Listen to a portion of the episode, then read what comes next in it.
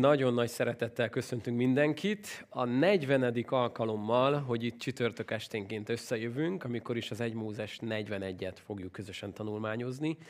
Miért csináljuk ezt? Most már azért látjuk, hogy nem, nem is olyan soká, mint egy éve, tavaly szeptemberben kezdtük el. Azért csináljuk, mert hiszük azt, hogy az Isten beszéde a Biblia, amit a kezünkbe adott, és nem csak arra, hogy olvassuk, és az elménk megértsen belőle valamit, hanem hogy a szívünket formálja, és megismerjük belőle az Istent, és rajta keresztül megismerjük magunkat. Gyertek, imádkozni fogunk azért, hogy ma is ez történjen itt este. Atyám, áldunk téged azért, mert jó vagy, áldunk téged azért, mert van szavad, és köszönjük azt, hogy ma akarsz hozzánk szólni, köszönjük azt, hogy ma akarsz minket tanítani. Szeretnénk, Uram, úgy olvasni a te igédet, hogy az, az azért iratott meg a mi javunkra, a mi hasznunkra, és szeretnénk ezt jól érteni, szeretnénk, hogy a szívünkben megérkezne, és szeretnénk az Ószövetségben is látni, hogy mindez rámutat Krisztusra, szeretnénk, Uram, így látni a teljes írást, amely tőled van, és azért ihletett, Uram, hogy, hogy olyan legyen most az életünkben, mint egy kard, egy kétélű kard. Kérjük, Uram, hogy ezzel az erővel legyél itt most a te drága lelked szellemeden keresztül. Jézus nevében kértük ezt. Amen. Hát nyissuk meg a Bibliánkat, az 1 Mózes 41-nél egy nagyon-nagyon izgalmas fejezet következik ma, József életéből, de egy kicsit azért frissítsük fel, hogy hogyan jutottunk el ide. Egy jó néhány fejezet eh, most már József életéről szólt, és ugye emlékeztek, akkor elénk került József, mint a kis kedvenc, akire nagyon vigyázott az édesapja, színes szőttes, amiben ugye nem lehet úgy dolgozni igazából, majd kapott ugye egy elképesztő, erőteljes álmokat az Istentől, hogy fel lesz ő emelve, hogy a többiek majd leborulnak előtte, és amikor talán már kezdte várni, hogy mikor fog ez beteljesedni, akkor az élet elindult egy, egy nagyon mély zuhanásba. Kút mélyére eladták Egyiptomba, rabszolga lett, majd amikor ott is kezdett helytállni, és egymás után hozta, hozta, hozta a jó döntéseket, akkor ahelyett, hogy minden szép és jó lenne, azt láttuk, hogy még lejjebb ment az élete, börtön. Majd, amikor most az előző fejezetben azt láttuk, hogy még ott sem, ott sem uh, zúgolódott Isten ellen, és ott sem ment uh, szét a jelleme, hanem, hanem jó döntéseket hozott, sőt, elkezdte szolgálni azokat, akiket mellé adtak a börtönbe, megfejtette az álmokat, úgy, hogy a saját álmából még nem lett valóság, megfejtette mások álmát, majd megkérte ugye azt a embert, hogy majd amikor oda magas emel újra vissza fáró, akkor mit csinálj? Emlékezz, emlékezz rám, oké? Csak ennyit kérek tőled, emlékezz rám, és, és jusson eszedbe. És úgy ért véget az előző fejezetünk, hogy de a főpohárnok nem emlékezett meg Józsefről, hanem elfelejtkezett róla. Szóval itt ért véget egy héttel ezelőtt a kis sorozatunk, hogy míg az Isten nem feledkezett meg Józsefről, addig azt olvastuk, hogy akiben ő bízott, ez a főpohárnok viszont elfeledkezett Józsefről. És a következő mondat, itt csak mindig jusson eszünkbe, hogy eredetileg ezek a szövegek nem voltak fejezetekre, meg, meg versekre tagolva. Tehát ez egy egybefüggő szöveg. Mi itt látjuk, hogy itt van egy fejezetváltás, de a következő mondat így szól, hogy két esztendő múlva történt pedig. Szóval, hogy mennyire könnyen átmennél egyik mondatról a másikra, amikor valakiről olvasod ezt, ugye?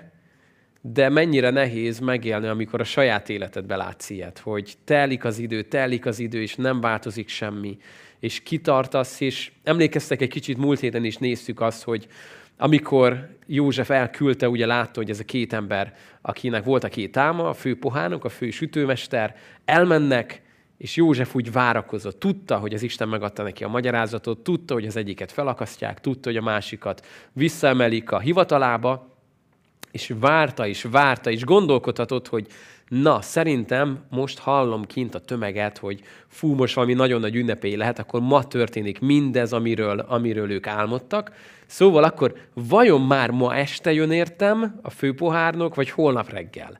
Hát nem tudom, lehet el se tudott aludni az izgatottságtól, hogy kicsit még nem tudom, megfésülködött, meg kicsit rendbe rakta magát, hogy na, ma este lesz a nagy nap, hát lehet csak holnap reggel, most hát ki tudja, hogy hogy mennek kint az események, de eljött a reggel, lehet, hogy tudott aludni egy pár órát, eljön a holnap reggel, na akkor ma lesz a nagy nap, hát értem is, hogy már este nem akartak itt a éjszaka közepén rohangászni, de akkor majd ma reggel. Telik az idő, semmi gond, biztos reggeliznek egy nagyot, meg nyilván meglátogatja a családját, semmi gond, meg ebédelnek együtt, de akkor legalább a délután, majd, majd délután biztos jönnek értem. És képzeld el, hogy teltek ezek a napok, és mindig gondolkodhatott József, hogy semmi gond, végül is akkor jó, most munkaszületeni nap, meg hosszú hétvége, majd akkor a következő hétfőn, majd akkor jönnek értem. És eltelt egy hét, eltelt két hét, három hét, négy hét, eltelt kettő év, úgy, hogy semmi nem történik. Kettő év telt el úgy, hogy semmi nem történt, legalábbis József szemszögéből. De úgy látszik, hogy Isten olyas valamire készítette fel Józsefet, utolsó kis apró simítások, amiket ő nem is sejtett, hogy két évvel későbbre készíti fel őt Isten. Na most ezen csak gondolkodj végig, hogy amikor Isten dolgozik benned, valamelyik területeden, akkor csak gondolj bele, hogy mennyire furcsa lenne az, hogy amin most dolgozik benned, azt majd 2025-ben fogja felhasználni az életedben. Hogy amit most kimunkál benned, amit, amit akar, hogy a Krisztus hol és miként formálja át a szívedet, vagy olyan dolgokat tanít neked, amiket most zsebre teszel, és azt mondod, hogy na, ezt én ma megtanultam, akkor holnap ezt akkor építsük gyakorlatba, és két év múlva lesz majd annak az ideje. Ez egy borzasztó hosszú idő.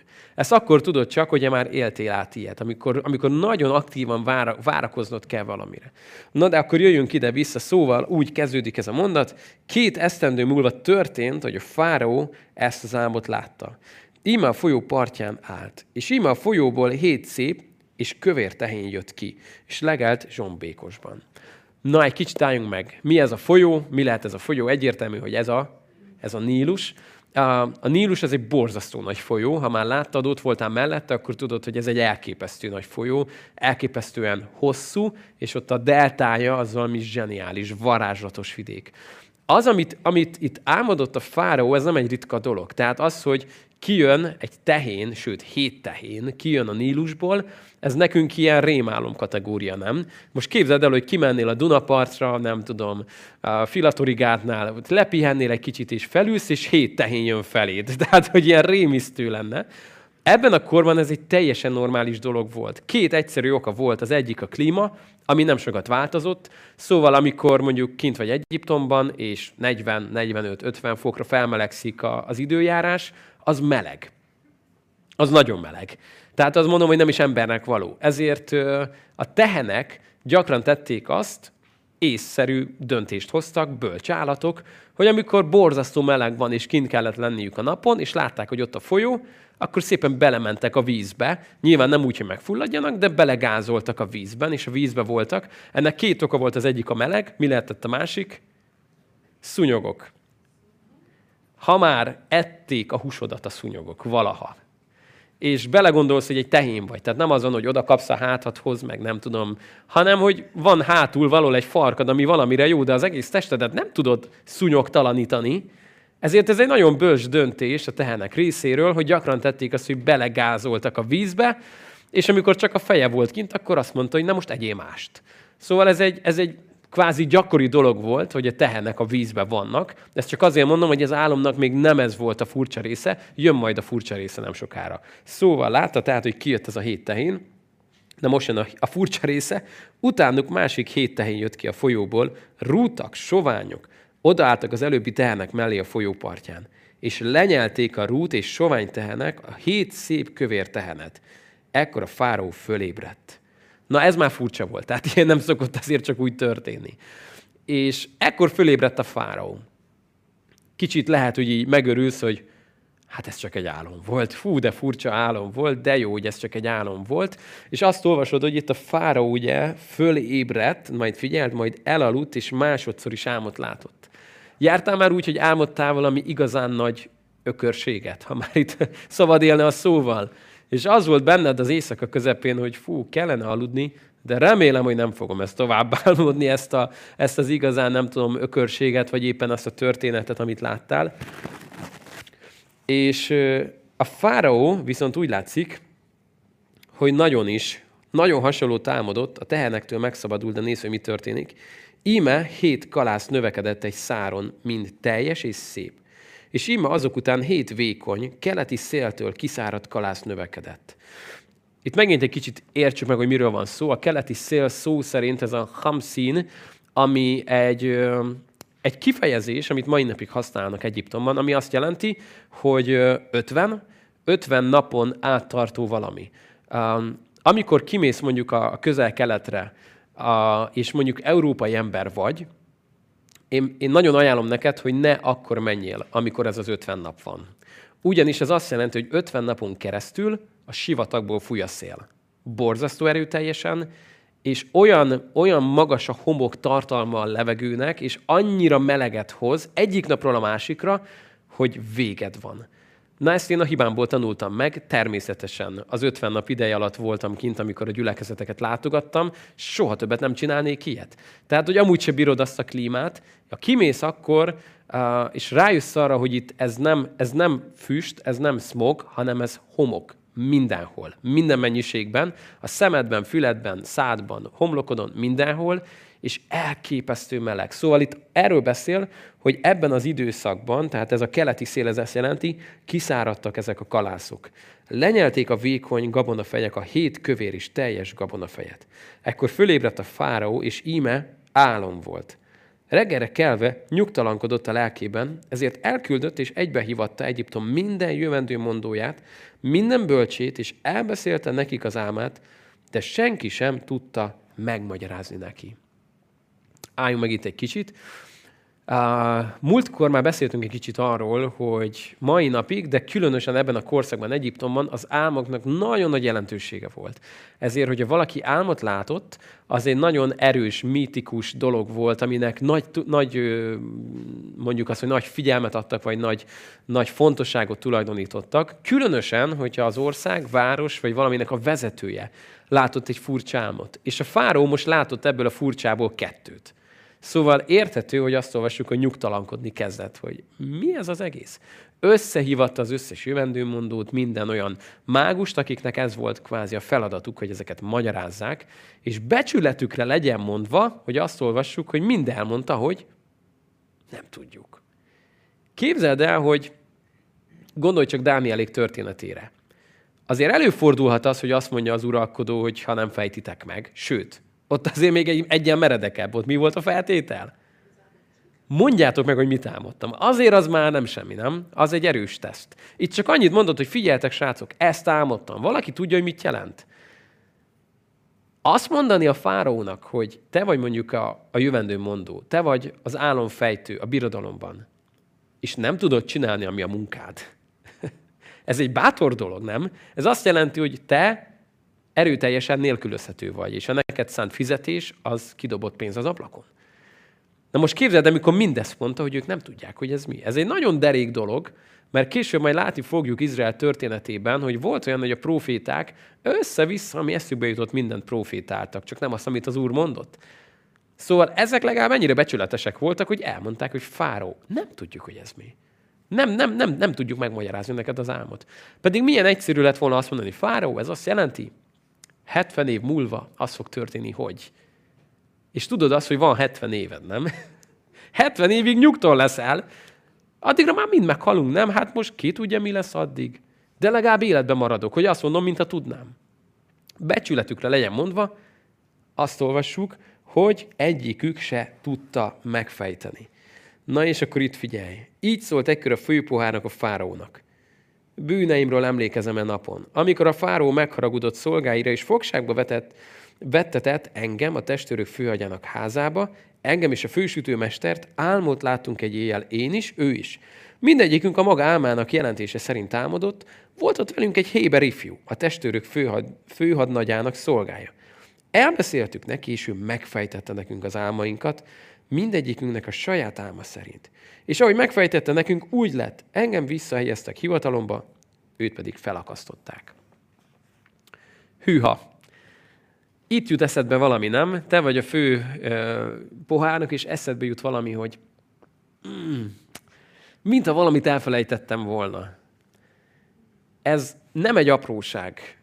És megint hagyd dicsérjük meg a főpohárnokot, nem azért, hogy két évig elfelejtette, hanem azért, hogy most nem lapít. Mert csak képzeld el, hogy a fáró, ha úgy nézett volna rá, hogy te drágám, van egy ember Egyiptomban, akinek ilyen bölcsessége van az Istentől, hogy megfejti az álmokat, és azok százszázalékosan beteljesednek. Két éve itt van, és én nem tudok róla. Te nem szóltál nekem. Hát azt kérte, hogy titkold el. Hát ő tulajdonképpen azt kérte, hogy ne felejtsem el és mondjam el. Szóval még ezek után te elfelejtetted. Tehát képzeld el, hogy itt ez az ember itt elég nagy bajba kerülhetett volna, ha a fáró egy kicsit ezt úgy átgondolta volna magában, hogy itt van egy ember, egy ilyen kincs a birodalmamban, és egy börtönben rohad, szó szerint, és, és te, te még csak meg sem említetted nekem? Na de itt úgy látszik, hogy úgy Isten felpiszkált ezt a főpohárnokot, és előjött, és megvallotta a bűnét a fáraónak. Na és akkor ekkor történik az, amire József már egy két éve, két éve vár, ekkor a fáraó elküldött és hivatta Józsefet. Sietve kihozták a tömlöcből, megborotválkozott, ruhát váltott, és a fáraóhoz ment. A megborotválkozott, ez nem azt jelenti, hogy megigazította a körszakálát, vagy a kecskeszakálát. Amikor egy hébenek itt meg kellett jelenni a fáraó előtt, egyszerű volt a protokoll, teljes nyírás. Haj, jó esetben szemöldök, szakál, szempilla, orször, minden. Így kellett meglenni a fáraó előtt. Szóval ha láttál már ilyen hieroglifákat, vagy, vagy korabeli meséket, filmeket, akkor, akkor el tudod képzelni, József mekkora változáson ment keresztül. Képzelj el egy ilyen nagy szakállas, nem tudom, partra vetett embert, tiszta szőr, tiszta szakál, tiszta minden, és hirtelen minden eltűnik róla, jó esélye, még ki lett akár húzva a szemöldökén, egyiptomiasan, mert így kellett megjelenni a fáró előtt. Ez volt a protokoll, ezen átment József. Ez annyira fontos volt, hogy enélkül nem jelenhetett meg a fáró előtt. A fáró ezt mondta Józsefnek, álmot láttam, és nincs, aki megmagyarázza. Én pedig azt hallottam rólad, hogyha meghallod az álmot, meg is magyarázod azt. Erre József így felelt neki, nem én, Isten jelenti meg, ami a fárónak javára van. Kemény legény volt ez a József, nem? Kihozzák a börtönből. És uh, tudja jól, hogy a fáraó, akit Istenként imádnak, és aki úgy tartja, hogy az Istenek, a sok-sok Istennek ő a, a földi úgymond helytartója, és ő az egyik fő-fő-fő-fő-fő valaki, azt mondja neki József, hogy én nem tudom megfejteni az álmot. Ki tudja megfejteni? Egyedül az Isten. Határozott névelővel. Utalva arra, hogy ebből egy darab van. Egyedül az Isten képes erre. Na most azért ez nem semmi. Képzeld el, hogy oké, okay, hogy ezt mondta, de mit nem mondott József? És azért azt a címet adtam a mai uh, estének, hogy egyszer fent, és talán Józsefnél sokszor lent, mert úgy látszik, hogy József elképesztően jól viselte azokat a próbákat, amikor lent volt az élete. Nagyon-nagyon megtörhetetlen volt. Nem, nem úgy, mint Sámson emlékeztek, hogy sok-sok idő után beadta a derekát. József kiállta a próbát. Kiállta a próbát, mikor börtönbe volt, kiállta a szolgálatnak a próbáját, annyi minden próbát kiállt. És olyan sokszor látszik az, akár csak a mai világunkban, hogy amikor valakit viszont magasra emelnek, akkor meg elszáll, mint egy lufé. Puk, lesz egy nagy hulló csillag belőle. Na úgy néz ki, hogy ez a József nem csak akkor állja ki a próbát, amikor lent van, hanem akkor is, amikor Isten magasra emeli. Most elég nagy, elég nagy kísértései lesznek, hogy hogyan fog reagálni akkor, amikor Isten nagyon magasra emeli. És lehet, hogy úgy vagy vele, hogy a választhatnál, akkor ilyen próbákat kérnél inkább, nem? Hogy akkor, akkor inkább engem így kísértsen az élet, hogy, hogy Isten nagyon magasra emeljen is. Na vajon, hogy fogom bírni? De Józsefnek először végig kellett menni azon az úton, amit csak nemrég néztük. Ilyen egyszerű mondatok, hogy két év múlva pedig. Egyszerű kis mondatok.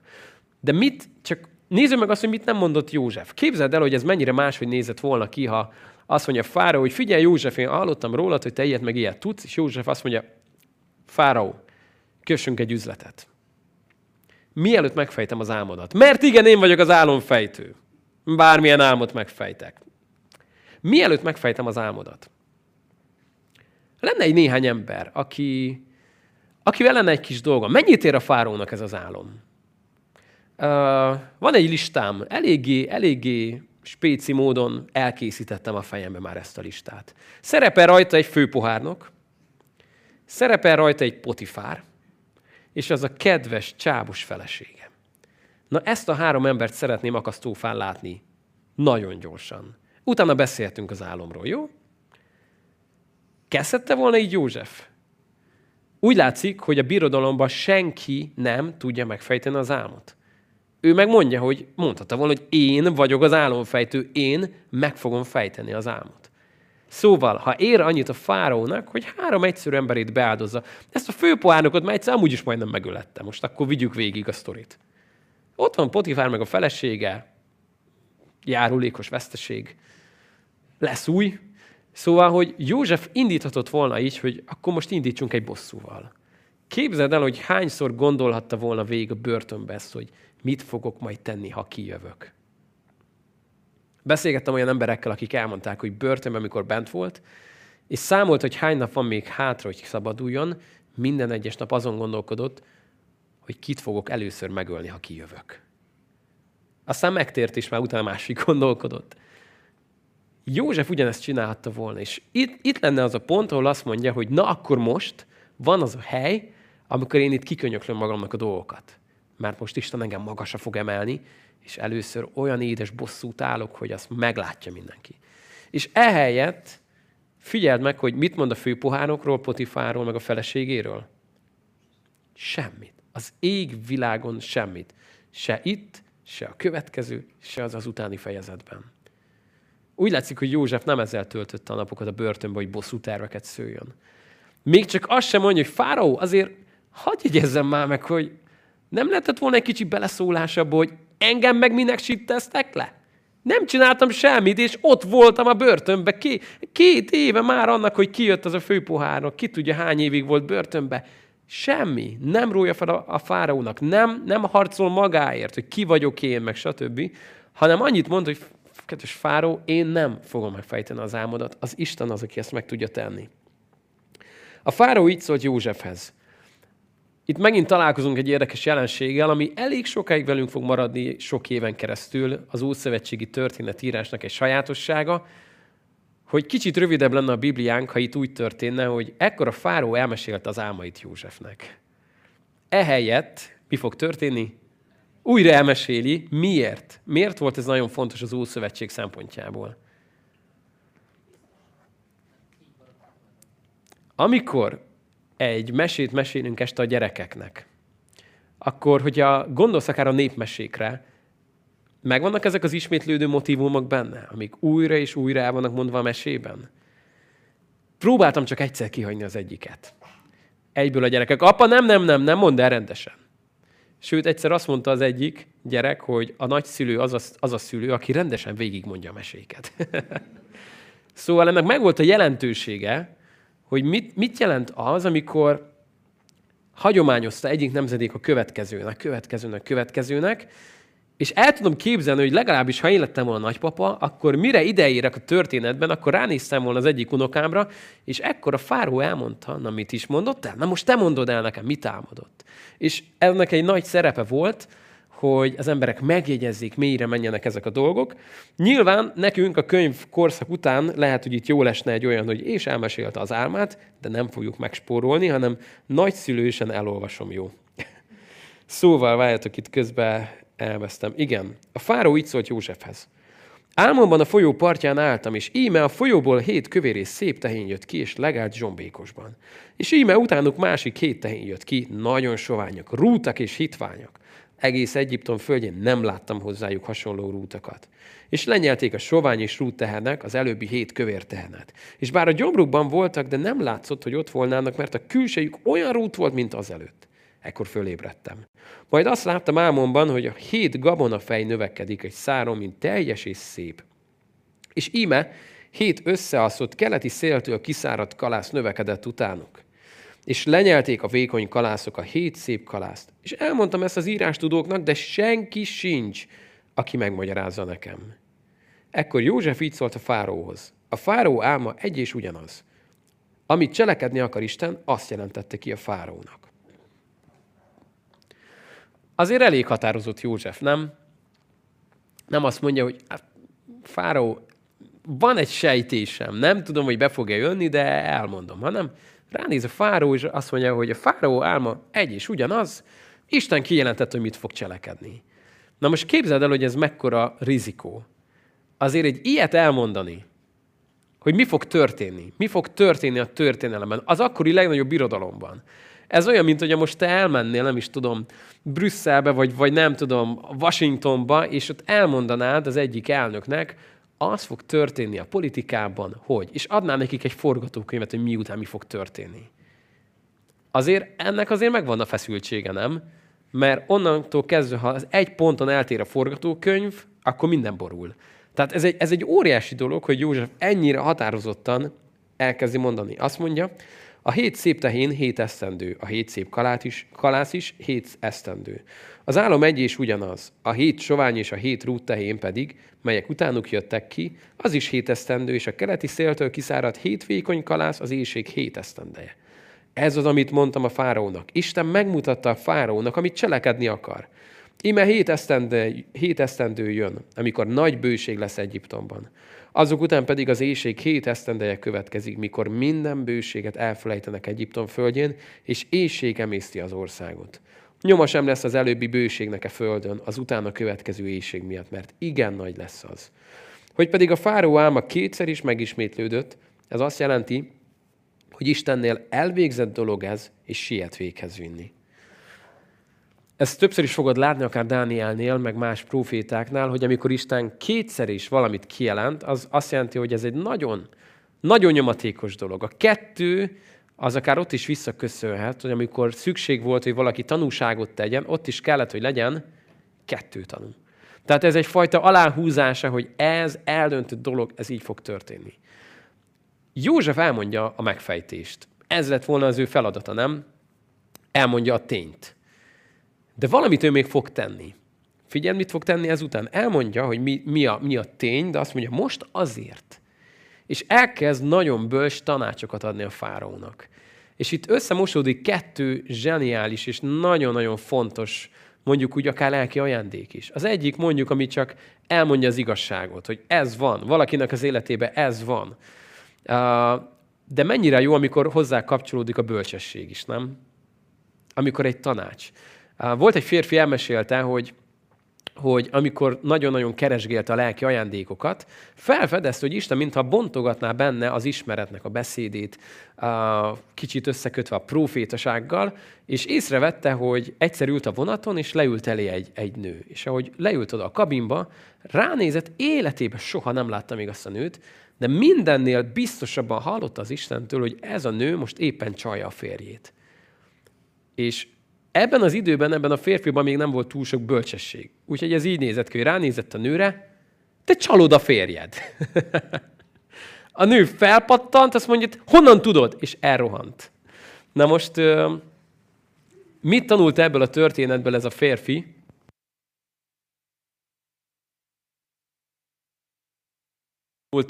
megtanulta azt, hogy igen, az egyik ajándék már működik az életében, az ismeretnek a beszéde, de rájött arra, hogy ahhoz, hogy ebből valami jó is legyen, milyen lenne, hogy ezt bölcsességgel használná. És kérte Istentől a Jakabi feltétellel, hogy Uram, adj nekem bölcsességet, mert nincs nekem. Hogy hogy adjam át? Gondolj csak akár Nátára, meg Dávidra. Nátán is oda mehetett volna Dávidhoz, hogy te utolsó senkiházi, mit tettél Becsabéval? De megvolt az a bölcsessége Istentől, hogy hogyan adja át azt az információt, amit tudott. Szóval Józsefnek megvolt az információja Istentől, hogy mit jelent az álom, de adott neki Isten bölcsességet ahhoz is, hogy mit kell most tenni. És ez azért nagyon fontos, mert néha el tudunk jutni az életbe oda, hogy megállapítjuk dolgokról, hogy dolgok jók vagy rosszak, nem? Egész könnyű megállapítani valamiről, hogy ez így nem jó. És amikor itt megállsz, akkor ez így nem jó. Mert nagyon sokszor, amikor a dolgok nem jók, akkor az könnyű megállapítani, hogy nem jó. A nehéz dolog az ott következik, hogy mit kéne csinálni. Hogyan előre, mit kellene csinálni.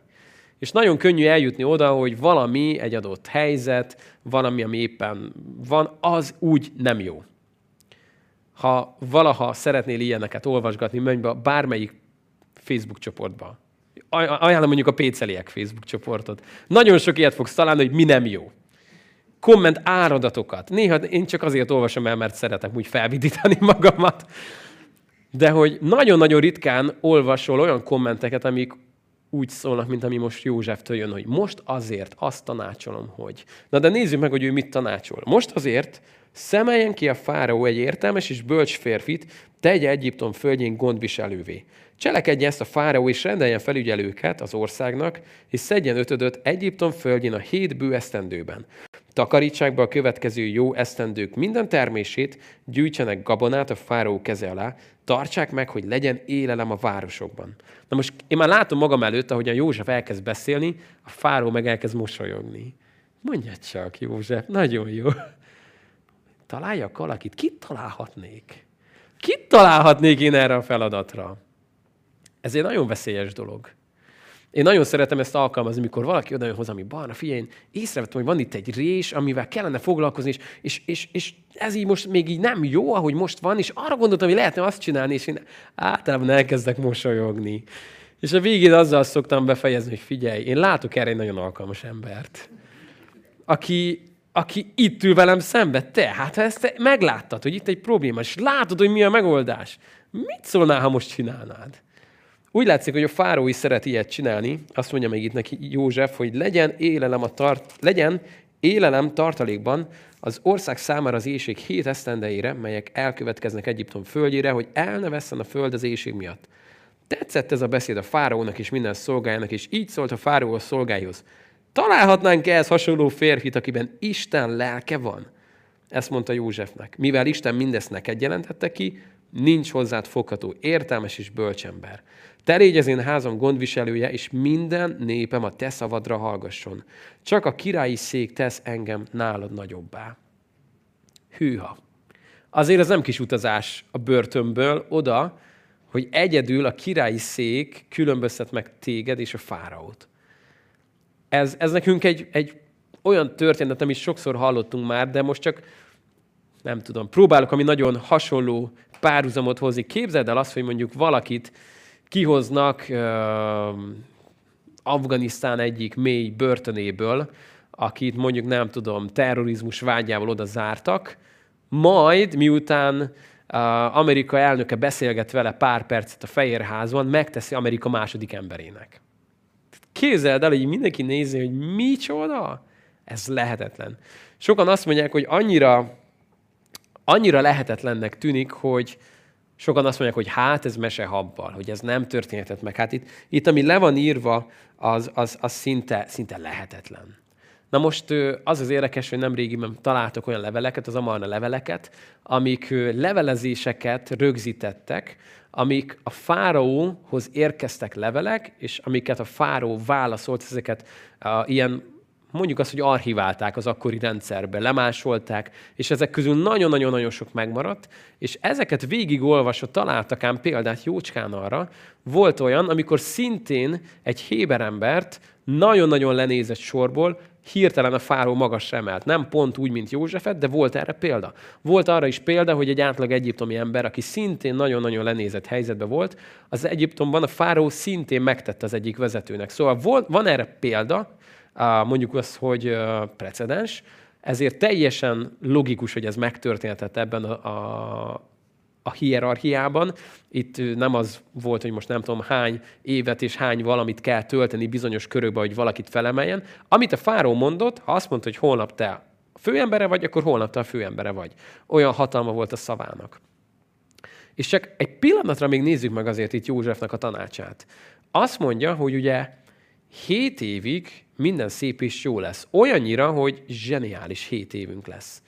Amit igazából csak élveznünk kellene, mondhatnánk, nem? De ő azt mondja, hogy nem, nem, hanem ezt a hét évet mit csináljunk hét éven keresztül? Gyűjtsünk. Tartsd nyugodtan az ujjadat, és egy kicsit lapozunk a példabeszédek könyvéhez. Lehet sejtetted, hogyha itt a gyűjtögetés előjön, akkor a példabeszédekhez fogunk lapozni, és csak két rész hadd mutassak neked, az egyik a tizedik fejezetben van, Példabeszédek 10, negyedik és az ötödik versét hadd olvassam fel, példabeszédek 10, 4 és 5. Szegényé lesz, aki rest kézzel cselekszik, a szorgalmas kéz azonban gazdaggá tesz. Aki nyáron gyűjt, az eszes fiú. Aki álomban merül az aratás idején, az pedig szégyelni való. És lapozzunk egy kicsit vissza a hatodik fejezethez, példabeszédek 6, és itt pedig a hangyákról fogunk olvasni a hatodik verstől, példabeszédek 6-6-tól. Eredj a hangyához, te rest, figyeld meg útjait, és légy bölcs. Bár nincs vezére és előjárója vagy ura, Nyáron mégis megszerzik kenyerét, aratáskor összegyűjti eledelét. Ó, terest, meddig fekszel, mikor kelsz föl álmodból? Még egy kis álom, még egy kis szunnyadás, még egy kis összetett kézzel való pihenés, és meglep a szegénység, mint egy utonálló, és a szűkölködés, mint egy felvértezett férfi. Na jó, menjünk vissza Józsefhez. Ezt csak azért hoztam ezt a két igét nektek, hogy lássuk azt, hogy a Biblia nem arról tanít, hogy dőjél hátra, mert akit az Úr szeret, majd álmában is ad eleget, ne dolgozzál, um, legyél egy lusta ember, és kész, hanem azt mondja, hogy megvan a szerepe, és megvan a jelentőség a szorgalomnak. Igen, Isten a gondviselőnk, ő az, aki a kezébe tartja az életünket, de mégis megvan a szerepe annak, mikor dolgozol. Megvan a szerepe annak, amikor hűséges vagy, nap-nap után oda teszed magad, erkölcsösen, jellemesen dolgozol, és, és azt látod, hogy itt azt is mondja, hogy aki idejében gyűjtöget, az egy eszes fiú. Az jól teszi. Aki pedig, amikor nem muszáj csak lógatja a lábát, az majd később meg fogja ezt bánni. Szóval megvan ennek a szerepe, amikor, amikor előre felkészülsz, amikor elraktározol, és amikor nem csak pénzre gondolva, és nem csak munkára gondolva, de mondjuk időre gondolva. Amikor én megtértem 13 évesen, akkor akkor sokan mondták nekem, hogy milyen jó, hogy ilyen fiatalon már megtértél, mennyi időd van még most. Hát én nem úgy éreztem. Én úgy éreztem, hogy hazamegyek suliból, egy kicsit játszok, kicsit kint vagyok a kutyákkal, kicsit fát vágok, és már is mindjárt este. Hogy, hogy elmegy egy nap, ugye? Akkor mondták nekem, hogy ó, később sokkal kevesebb időd lesz. Hm, mondom, jó, hát elhiszem nektek. És kaptam egy tanácsot egyszer valakitől, hogy, hogy használjam ki jól ezeket az éveket. És mivel minden nap fél órát bevonatoztam, fél órát vissza, meg egy csomót kellett sétálnom a, a sulig, ezért hát akkor még nem így fülbedugóan, hanem volt egy kis kék új szövetség, és úgy voltam vele, hogy hát ez úgyis most következő négy év gimi, ezt minden nap meg fogom csinálni az utat, akkor mi lenne, ha nem csak bambulnék? És akkor elkezdtem megtanulni a, nem, először talán az Egy Jánost, utána a Galatát, utána a Rómát, és ezeket a leveleket elkezdtem megtanulni, és teljesen őszintén mondom nektek, hogy ezeknek nagy részéből mai napig tudok élni. Mert akkor, mikor annyi időm volt, hogy órákon keresztül tudtam ezeket memorizálni, akkor elraktároztam, és aztán jöttek ám a sovány tehenek. Nagyon könnyű összekötni a sovány teheneket a gyerekek születésével, akik megeszik a kövér teheneket. Nagyon kevés időd lesz. Alig találod az időt dolgokra. És olyan jó ilyenkor tudni azt, hogy volt egy idő, mikor felraktároztam. És arra bátorítlak, ha most fiatal vagy, akkor tudom, hogy úgy érzed, hogy most sincs elég időd, de hidd el, hogy lesz ennél sokkal soványabb tehén hogy használd ki jól az idődet, utazás közben, suli közben, unalmas kémia órán, bármikor használd ki jól az idődet, tanulj, raktározz, fektes be a jövődbe, mert ezek olyan dolgok, amiket később nagyon hálás leszel azért, amit el tudtál most rakni. És most is ez egy fontos dolog, hogy ami, amiből most úgy érzed, hogy jó időszak van, azt ne csak fel akard égetni, hanem, hanem mindig tudjál jövőre gondolni, a következő nemzedékre, raktározni egy kicsit, félretenni a, a többieknek, a következő nemzedéknek, gyerekeknek, unokáknak, és a többi, és a többi. Na, jöjjünk ide vissza már, jaj, az időnkkel nem haladunk jól. Szóval ott jártunk, ugye, hogy azt mondták, hogy akkor legyen József ez az ember.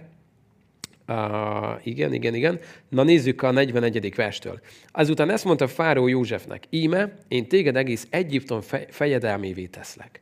Leúzta az ujjáról a gyűrűjét, és József ujjára húzta. Na most ezt megint nem tudjuk felfogni. Ez képzeld el azt, hogy ez, ez nem csak egy, egy gyűrű volt. Ez a gyűrű, ez egy kulcs volt. Mindenhez. Minden ajtóhoz, minden raktárhoz, minden kincses teremhez. Ez legalább olyan, mint hogyha amerikai elnöke azt mondaná neki, hogy figyelj, itt a bankkártyám a tied. Itt van hozzá a PIN kód, jó? Beállítom a másodfokú azonosítást a te telefonodra tied, használd, amire csak akarod. Szóval, hogy ezt el nem tudjuk képzelni, hogy milyen magas emelte fel az Isten Józsefet ezen keresztül.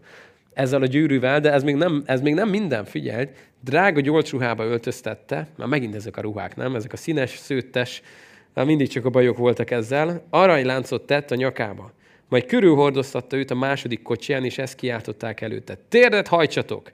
Így tette őt fejedelemé egész Egyiptom földjén végig ment a második kocsival, ez olyan, mint hogy nem tudom, most képzelj el egy, egy, az elnöknek a második páncélozott autója, szóval nem a Fáró 001, hanem a 002-essel ment József, és körülment, és csak képzeld el ezt, hogy mint egy, mint egy tündérmese, nem? Hogy tegnap még harcoltam egy patkányjal a börtönbe, amíg el akarta vinni a, az utolsó morzsát, most meg a Fáraó 002-esben ülök, rajtam a hitelkártya, és tényleg el sem hiszem, hogy mi, mi ez az egész, ami történik, és biztos vagyok benne, hogy Józsefben visszhangzott az az állam, amit Istentől kapott annak idején, hogy csak nem most indul el az, amit az Isten megígért neki sok-sok évvel ezelőtt. Ezt mondta Józsefnek. Én vagyok a fáró, de nélküled senki sem mozdíthatja se kezét, se lábát egész Egyiptom földjén. És elnevezte a fáró Józsefet Cáfenat Paniahnak, és feleségül adta neki Ászenatot, Potifár, Potifar, Potiferának, On papjának leányát. És kiment József Egyiptom földjére. A név, amit kapott, kicsit nehéz a pontos jelentését megmondani, és van is egy kis vita, hogy mit jelentett szó szerint, de a, talán a legjobb, legjobb esélyünk az úgy fordítani, hogy a világ megmentője, vagy a világ kenyere, a, eledele. Na most emlékeztek, beszéltünk arról, hogy nagyon-nagyon sok párhuzam van József és, és Jézus Krisztus között. Egyrészt, ahogy látjuk azt, ahogyan József teljesen legalúra le, lejutott, és aztán pedig felemelkedett a csúcsok csúcsára. Ez, ez már egyből mutatja nekünk azt a párhuzamot, amit Jézus azt az évet lerajzolja, hogy megalázza magát egészen a kereszt halálig, majd pedig Isten felemeli őt az Atya, minden név fölött valóvá teszi. És nála van a halálnak és a pokolnak a kulcsa, nála van a gyűrű, nála van minden, új ruhába öltözteti, ugye, emlékszünk jelenések könyv, fehér ruha, a, micsoda nevet kapott ő, amit csak ott van ráírva, elképesztő sok párhuzam van itt a kettő között. József előtt hirdetik, hogy térdre, Jézusról meg azt olvassuk, hogy minden térd meghajol menjen, földön és föld alatt. Szóval nagyon-nagyon-nagyon-nagyon sok párhuzamot látunk itt kettejük között, és azt is látjuk, hogy ahogy József kap egy ilyen nevet, az eléggé illik Jézusra, hogy a világ megmentője, de ha úgy, folytat, úgy fordítanánk, hogy a világ eledele kenyere, azért Jézus mond magáról egy olyat, hogy én vagyok az élet kenyere. Látjuk ezeket a gyönyörű párhuzamokat, és látjuk azt is, hogy ahogyan József oda kerül, és rajta keresztül nem csak Egyiptom, hanem a környező népek is mindenki áldás fog majd nyerni, hogy van étel is. És van mit enni, úgy látjuk majd, hogy Jézuson keresztül nem csak a zsidók, hanem a világ összes nemzetsége áldás nyer. Na de még jöjjünk ide vissza. Szóval, igen, kapott egy új nevet, meg kapott egy feleséget. Itt valaki kérdezte, hogy hát hogy lett neki már pogány felesége. Ez a mondat, hogy és feleségül adta neki Ászenatot, ez azért szeretném, ha tudnád érteni, hogy ebbe a frigybe nem hiszem, hogy Józsefnek nagy beleszólása volt. Szóval ez, hogyha a fáró azt mondja, hogy és ő lesz a feleséged, akkor elég sanszos, hogy ő lett a feleséged. Um, József pedig 30 esztendős volt, amikor a fáró, vagyis Egyiptom király előtt állt. Azután kiment József a fáró színe elől, bejárta egész Egyiptomot. A hétből eszendő alatt a föld telemarokkal ontotta a termést, és József összegyűjtötte a hét esztendőnek minden eleségét, mely Egyiptom földjén volt, és betakarította a városokba a körülöttük levő határ élelmét. Felhalmozta József a gabonát, mint a tenger homokját. Igen sokat, annyira, hogy abba hagyták számlálását, mivel megszámlálhatatlanul sok volt. Józsefnek az éjség esztendejének beköszönt előtt két fia született, akiket Ászenat Potiferának, On papjának leánya szült neki. Az első született Manassénak nevezte József, mert ezt mondta, elfeledtette velem Isten minden szenvedésemet és atyámnak egész házát, a másodikat pedig Efraimnak nevezte, mert ezt mondta, megszaporított engem Isten a nyomorúság földjén. Két név, Manassé és Efraim. A Manassé azt jelenti, hogy elfeledtető. Valaki, aki elfeledtet veled valamit. Na most itt megint csak szeretném, egy pillanatra tudnál Józsefnek a, a gondolkodásába belelátni és a jellemébe. Egészen eddig a pontig nem olvasod azt, hogy egyszer is, csak egyszer is szóba hozta volna Potifárt, a feleségét, egyszer is szóba hozta volna azt a főpohárnokot, vagy ezt az egész rendszert, hogy hogy hagyták ott őt évekig a börtönbe, semmi, túllépett. Megtörtént, elfeledte. Megtörtént, tovább lép. Születik egy gyermeke, és úgy dönt, hogy azt a nevet adja neki, hogy az elfeledtető.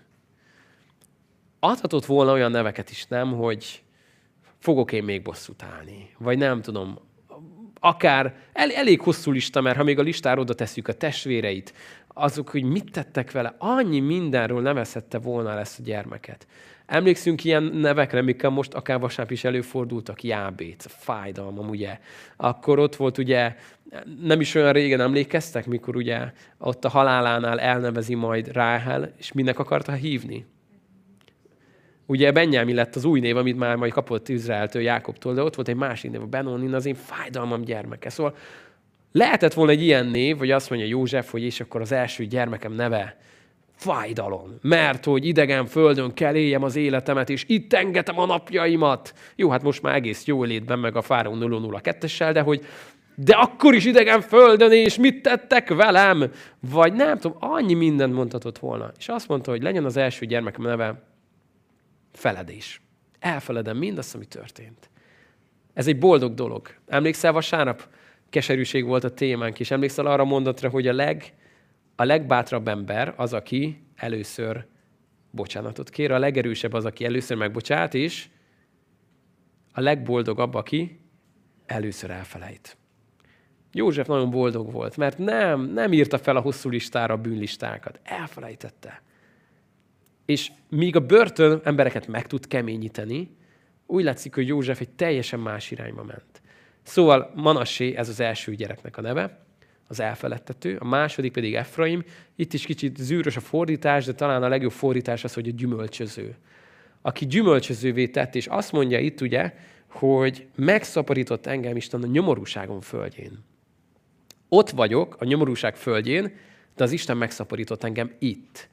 Szóval nem, nem változtatta meg a nyomorúság földjét, nem vitt el onnan, de engem itt meg tudott áldani. És ez egy nagyon-nagyon-nagyon fontos lecke, egy pillanat.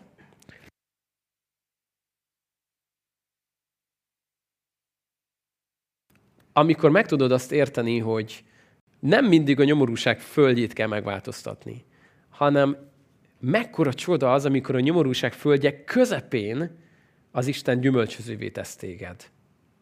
Ez ám a nagy dolog, nem? Amikor olyan leszel, mint a jól öntözött kert, mint a jól öntözött fa, mely idejében megtermi gyümölcsét. Minden sikerül, amit tesz, mondja az első Zsoltár. De mi a titka? Azt mondja, az a férfi, aki az Úr törvényébe gyönyörködik, az ő dolgairól elmékedik éjjel és nappal, aki nem ül a csúfolódók székére. József ülhetett volna a csúfolódók székére, nem? Lehet volna, aki csúfoljon egész életébe. De azt mondta, Manassé, elfeledem, nem érdekel. Nem érdekel Potifár, meg a felesége, nem érdekel a főpohárnok, nem érdekelnek a testvéreim, nem akarom az életemet leélni úgy, hogy végig bosszú tervezzek, vagy csúfoljak másokat, vagy mindig másra fogjam, hogy te miattad vagyok itt, te miattad, így, úgy, amúgy, és az apám miatt, meg az anyám miatt, meg a matek tanárom miatt, hanem hogy elfeledem. Megtörtént, igen, Józseffel ez mind megtörtént. Tehát ez nem egy apróság, ami vele történt, de azt mondta, elfeledem ezeket. Nem fogok ezekre emlékezni. Sőt, nem csak, hogy elfelejtem, hanem gyümölcsöző életet élek. Ott, ahol most vagyok. Na és akkor figyelj, mi történik most. Aztán eltelt a bőség hét esztendeje Egyiptom földjén. Azért gondolj bele, hogy itt azért ez itt rizikós volt a hét esztendő vége, nem? Mert eddig minden jól ment, hogy minden szép és jó. Ahhoz, hogy Józsefnek jól maradjon a dolga, most mi kell, hogy történjen? Most kell, hogy minden rossz legyen. Szóval, ha nem lesz minden rossz, akkor elég nagy bajba lesz József. Úgyhogy lehet, hogy lejátszódott a következő beszélgetés, hozták a hírt Józsefnek, hogy József, nem fogod elhinni, olyan asszály van kint a földeken, semmi nem termet. Ez az! Végre! Nem tudom, hogy ez így játszódott-e le, de ez volt a próbája. Tehát ennek meg kellett történnie, hogy hét év jó volt, ez bejöhet bárkinek, de most kell, hogy jöjjön hét szörnyű év. És itt volt a próba, és a sikeres teszt, hogy azt olvasod, hogy elkezdődött az éjség hét esztendeje, amint József megmondta. Éhínség lett minden országban, de Egyiptom földjén mindenütt volt kenyér. Végül azonban éhezni kezdett egész Egyiptom földje is, mindenütt kenyérért kiáltott a nép a fáróhoz. Ekkor azt mondta a fáró minden egyiptominak, menjetek Józsefhez, és amit mond nektek, azt tegyétek. Mikor az éjség az egész földre kiterjedt, megnyitotta József az összes magtárt, és árulta a gabonát az egyiptomiaknak. Mert növekedett az éjség Egyiptom földjén, és az egész földről Egyiptomba mentek Józsefhez gabonát venni, mert nagy volt az éhínség az egész földön. A következő mondat már így fog kezdődni a 42. fejezetből, hogy amikor Jákob látta, hogy Egyiptomban van gabona, azt mondta fiainak, mit nézszek egymásra? Szóval itt szeretném, hogy egy kicsit tudnál belehelyezkedni egy, egy sokkal magasabb székbe, mint ahol itt ültünk eddig, és látni ezt az egészet egy mennyei forgatókönyv alapján. Ugyanis van egy ígéret, amit Isten tett Ábrahámnak az ígéret földjéről. Ezt megismételte Izsáknál, megismételte ugye Jákobnál, Izraelnél. Be kéne menjenek az ígéret földjére, de még nem mehetnek be az ígéret földjére, mert van egy bökkenő, hogy az emóriak gonoszsága még nem telt be. Isten pedig igazságos, és nem fogja onnan az ígéret földjéről kivinni azt a népet, amíg még nem szolgál rá arra, hogy kivigye őket onnan. Szóval Isten ezt végig fogja vinni az emóriakkal. Addig valamit kell csinálni Izrael népével. Na mi legyen velük? Valahol lenniük kell. És figyeld, hogy Isten összerakja a kirakókat. Neki volt egy terve, hogy bemutassa a hatalmát a népnek. Neki van egy terve, hogy hogyan fogja őket bevinni az ígéret földjére. És előre helyezi Józsefet, hogy megmentse Egyiptomot, mert képzel, mi lenne most Egyiptomból, ha nem lett volna ez a bölcsesség Józsefnél. Felérték volna a hét évnek a gabonáját, és ugyanaz az éjség lett volna ott is náluk. De így most az a kenyérbirodalma lett. Így történhet meg az, hogy Jákob semmit nem tudva arról, hogy mi történik Egyiptomban, azt a tanácsot adja a fiának, hogy fiam, erigyetek már Egyiptomba, hát ott van a kenyér. Elindulnak Egyiptomba. Majd hogy fogod a Jákob a fiaival családostul Egyiptomba kerülni, majd hogy lesz egy új fáró, aki elfelejti ezt az egészet, hogy fog az a nép lesüllyedni rabszolgos sorsba, és hogyan fognak majd szabadítóért kiáltani, és hogy jön majd el nem sokára Mózes. Ez az egész zseniálisan áll össze. De ebből az egész tervből József volt, hogy csak annyit látott, hogy kútba vagyok, börtönbe vagyok. Nem értem a helyzetet, nem értem az életet, nem értem, hogy mi történik. És szeretném, hogy értenéd azt, hogy Isten egy olyan tervező, hogy az valami zseniális. Annyira komplex módon alkotta meg a világunkat, hogy abba biztos vagyok, hogy amikor fent leszünk a mennybe, én, én nagyon-nagyon remélem, hogy lesz egy óriási IMAX, nem tudom, 8D-s moziterem, ahol beületek Jézussal, és így végignézzük azt, hogy na figyelj, Barni, most megnézzük az életedet, de most nézzük meg kinek a szempontjából. Nézzük meg annak az embernek a szempontjából. Én megmondom, hogy ó, az unalmas, összesen kapcsolódik az életünk. Azt csak hiszed. Na, popcornt a kézben nézzük. És összerakja, és nézed, hogy micsoda, hogy ez, ami itt történt, akkor ez hatással volt erre, az meg hatással volt arra, és az meg hatással volt arra az emberre. Szóval el se tudjuk képzelni azt, hogy mit csinál az Isten egyik-másik helyzeteken keresztül. És amikor mi épp benne vagyunk egy helyzetben, és nem értjük, hogy ez miért, vagy miért úgy, vagy miért amúgy van, Isten meg elkezd téged használni. És néha nem is sejtjük, néha csak éljük az életet, de csak a végén értjük, vagy lehet majd csak a mennyben értjük meg a moziban. De olyan jó megnyugodni az Istennél, és ha éppen börtönbe vagy, ha éppen egy tömlöc mélyén vagy, vagy a kútba dobtak a testvéreid, akkor gondolkozz manassén, jó? Felejtsd el felejtsd el, ne azt nézd, hogy ki mit tett veled, meg, meg hogyan bántak veled, nem visz előre, engedd el, engedd el a keserűséged. Gondolkodj Efraimon, a gyümölcsözőn, ugye? Hogy, hogy ott, ahol most vagyok, a nyomorúság földjén, na itt Isten engem hogy akar gyümölcsözővé tenni? József nem azzal töltötte az összes idejét, hogy hogy tudnék visszaszökni atyámhoz valahogyan elkötöm a Fáraó 002-est, csak legyen benne elég üzemanyag, hogy el tudjak menni egész apámhoz. És hogy tudnám ezt megcsinálni? Nem. Azt mondta, itt vagyok, én, én most itt vagyok, engem Isten ide helyezett, akkor itt teszem a dolgomat.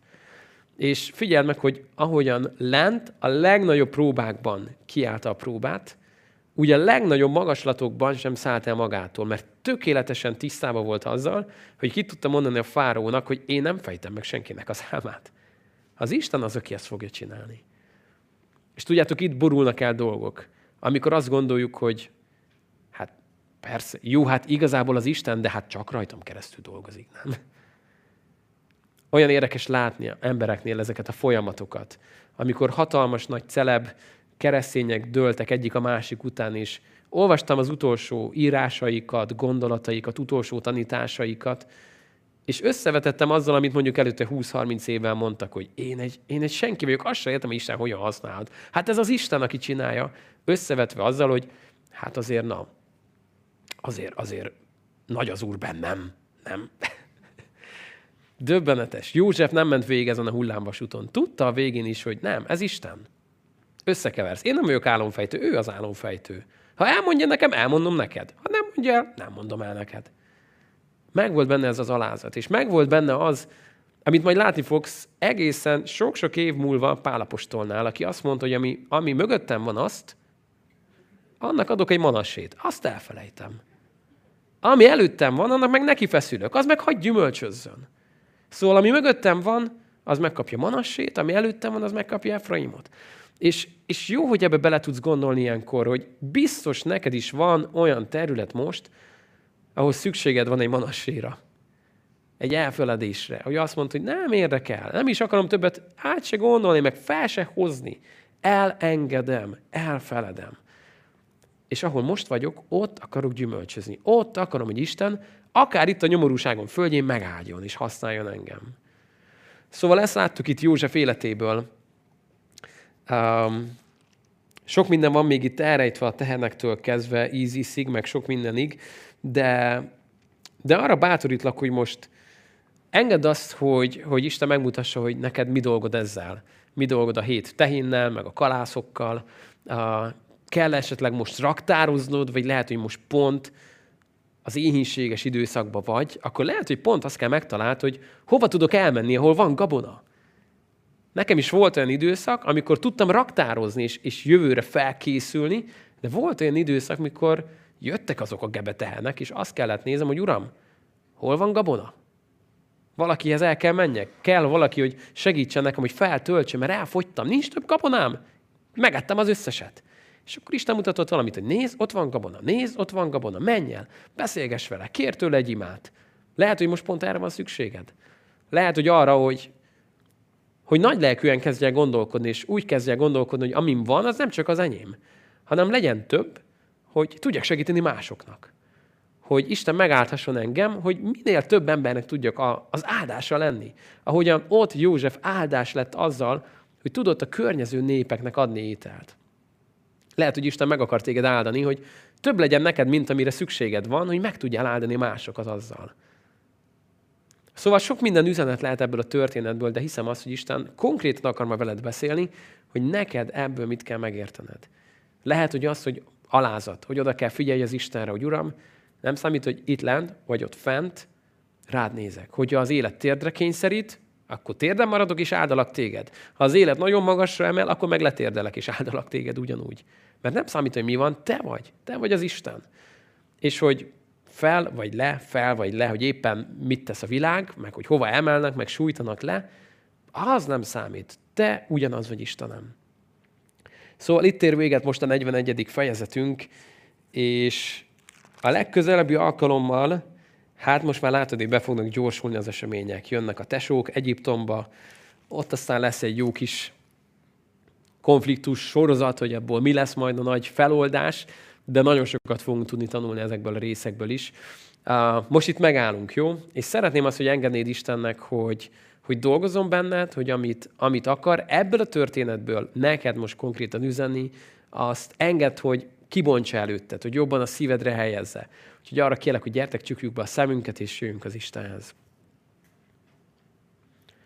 Atyám, én magasztalak téged azért, mert jó vagy. Magasztalak téged, Uram, azért, mert, mert ez nem csak Józsefnek iratott le, és nem csak az ő története, hanem, hanem annyit tanulatunk ebből. És annyira köszönöm azt, hogy, hogy Jézusban ezt mind megtetted, ahogyan megaláztad magad, ahogyan felmagasztalt, ahogyan, ahogyan az élet kenyere lettél.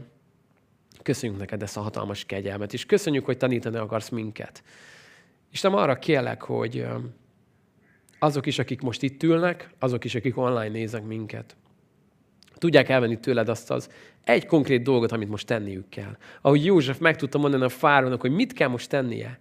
Uram, a te drága szent lelket, szellemed jelentse ki nekünk, hogy mit kell most tennünk, mi a következő lépés, mit kell tennünk, hogy, épp egy, egy jó időszak jön, vagy épp egy éhínség jön, hogy hogyan tudunk erre felkészülni, mi a tennivalónk, mit kell tennünk. Kérjük, Uram, hogy Te veszélj hozzánk. Köszönöm, hogy Te ezt ki tudod jelenteni. Te nem csak Józsefnek tudtad elmondani a jövendőt, hanem megígérted, hogy a Te lelked a jövendő dolgokat is kijelenti nekünk. És Uram, szükségünk van erre. Kérlek, hogy mutasd meg ezt nekünk, és, és Uram, használj minket mások életében is, hogy ne csak saját magunknak, hanem a kör, körülöttünk levőknek áldás legyünk. Ez a vágyunk most, Istenem. Kélek, hogy legyen nagy a Te neved az életünkben, a gyülekezetünkben, használj minket a Te dicsőségedre. Amen. Itt ért véget a 41. fejezet, és a 42. fejezet azért lesz egyrészt különleges, mert nem jövő héten jön. Jövő héten ugyanis egy nagyon különleges dolog fog történni csütörtök este, a nagymamáknál leszünk. Vidéken, úgyhogy, úgyhogy jövő héten most lenne egy kis pihenés, úgyhogy két hét múlva, tehát nem jövő héten folytatnánk 42. fejezetet, hanem lesz egy kis idő mindenkinek emészgetni. Most mondhatnám azt, hogy jön két hét, tehát jön a hét kövértehén, meg a hét sovány gebetehén, és nagyon biblikusan, tehát nem jövő héten, hanem két hét múlva fogunk találkozni, hogy folytassuk a 42. fejezettel. Ez a tervünk, ha Isten éltet minket, de használjátok ki jól az időt, hogyha jövő héten csütörtökön nincs mit tenned 6.30-tól, kezdj el tanulni János első levelét. Ezt tudom ajánlani szívből, nagyon jó kis levél, talán a legkönnyebb, amit meg lehet tanulni egyből. Úgyhogy Isten áldjon titeket, akik online velünk voltatok most, tőletek elbúcsúzunk, akik itt vagytok, bátran maradjatok, folytassátok még a beszélgetést. Isten áldjon mindenkit. Szia! Örülünk, hogy itt voltál online alkalmunkon. Bízunk benne, és hisszük, hogy Isten hozzád is szólt. Ő már azelőtt tudta, hogy szólni akar hozzád, hogy ma felkeltél volna. Neki csodálatos terve van az életeddel.